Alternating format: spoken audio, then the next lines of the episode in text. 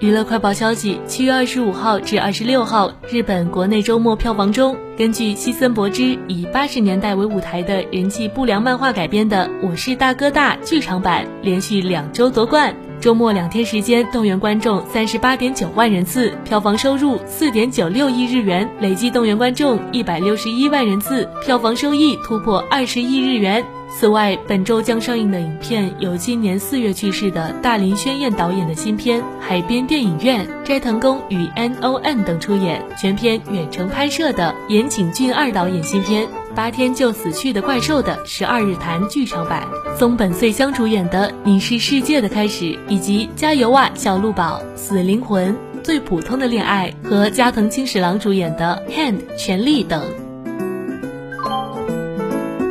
七月二十九号，有网友爆料，内地剧版《一吻定情》翻拍，男女主演是 UNI 成员嘉艺以及 The Night 成员安琪。对此，嘉义公司匠心娱乐晒出爆料截图，并打上假字，否认嘉义出演传闻。